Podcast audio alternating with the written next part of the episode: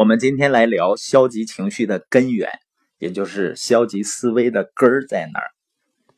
那实际上呢，我们每个人都希望自己能够更成功，而一个人生活或者事业越成功，越会给自己带来积极的或者快乐的感受。但是呢，我们每个人也都有一些不好的习惯，比如啊，做事没有目标啊。或者呢，不按自己设定的优先顺序去做事情，不自律。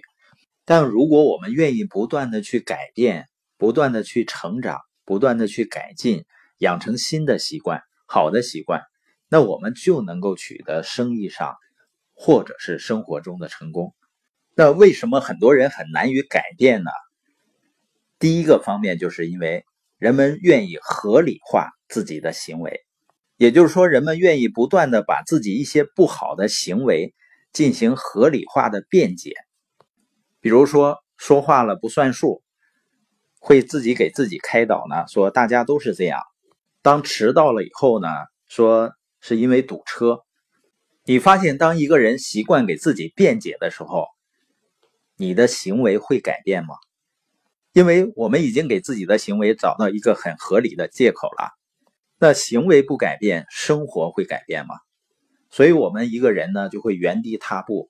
你就明白了，为什么有的人工作啊几十年的时间，但是他的生活呢是一成不变。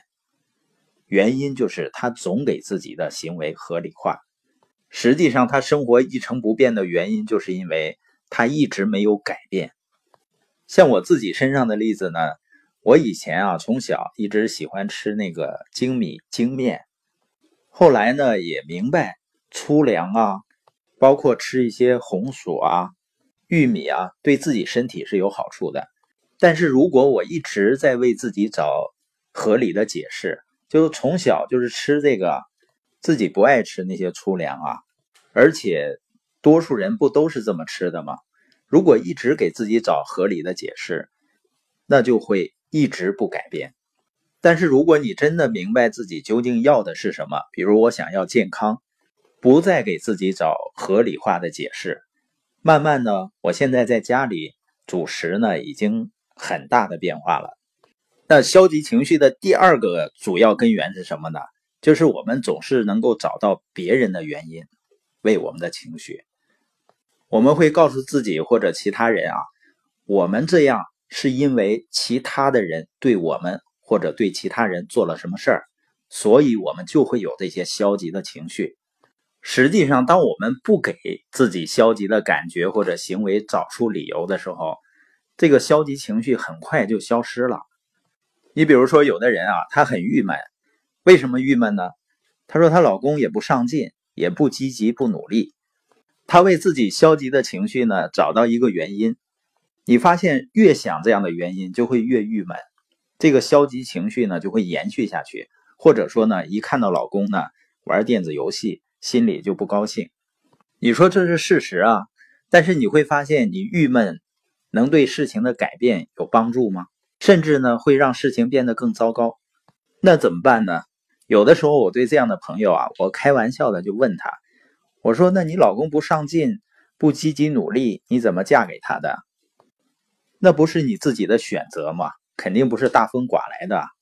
他说是啊，我嫁给他的时候，那个时候还是蛮积极、蛮上进的。我说你看，人家一个挺积极向上的小伙子，从娶了你以后变得不上进了。这么说啊，当然不是让你自责的，而是让我们想着从自己开始做出改变。最重要的是，当我们这么想的时候，我们消极的情绪就消失了，就不郁闷了。往往我们在人际关系中啊，心里面有不平衡，就是因为你对别人有期待，对别人有要求。消极情绪的第三个根源呢，就是评判别人。我们把自己当成法官、陪审团了。圣经里说啊，不要评判别人，这样你也不会被别人评判。